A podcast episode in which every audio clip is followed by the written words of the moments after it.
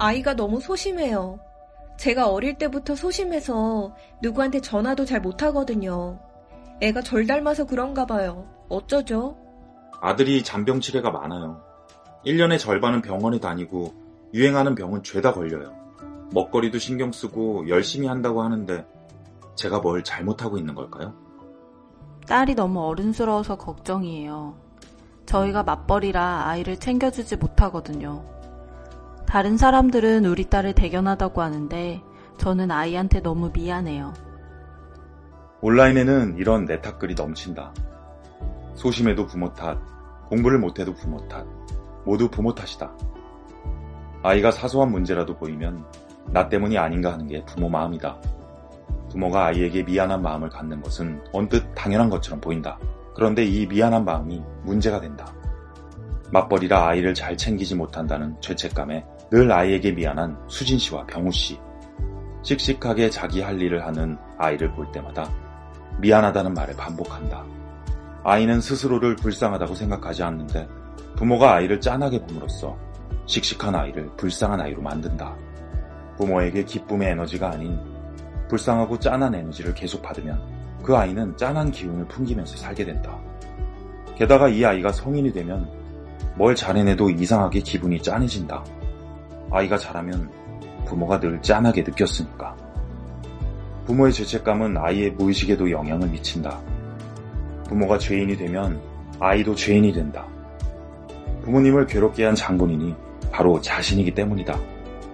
아이의 무의식은 이렇게 속삭인다. 엄마 아빠가 나 때문에 괴로워하는 거야. 내 잘못이야. 처음엔 이렇게 자책하다가 부모가 내가 잘못했다를 반복하면 진짜 부모가 자신에게 잘못했다고 생각하게 된다.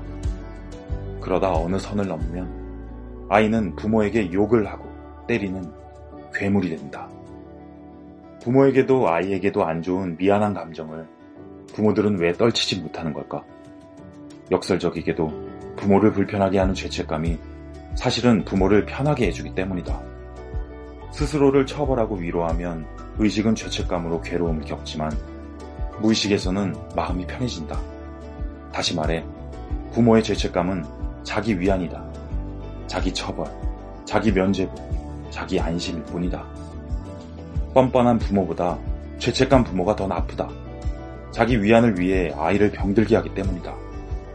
불쌍한 것 챙겨주지 못해 미안해 라고 하기보다 우리 딸 혼자 공부도 잘하고 훌륭하네 라고 진심으로 기쁘게 칭찬해주자. 모든 부모가 실수하고 실패한다. 아이를 보고 내 탓이야 하는 마음이 들 때 무조건 고개를 젓자. 지금의 당신 그대로 괜찮다. 아이가 언제든 품에 안길 수 있는 것만으로도 당신은 최고의 부모다. 30년간 정신과 의사로 수많은 부모들을 만나며 그들의 고민을 상담하고 치유한 윤우상 작가의 엄마 심리 수업의 일부입니다. 온전한 사랑을 주면서도 늘 불안한 부모들에게 그가 제시하는 교육 철학은 무엇일까요? 부모의 무의식이 아이를 키운다. 엄마 심리 수업.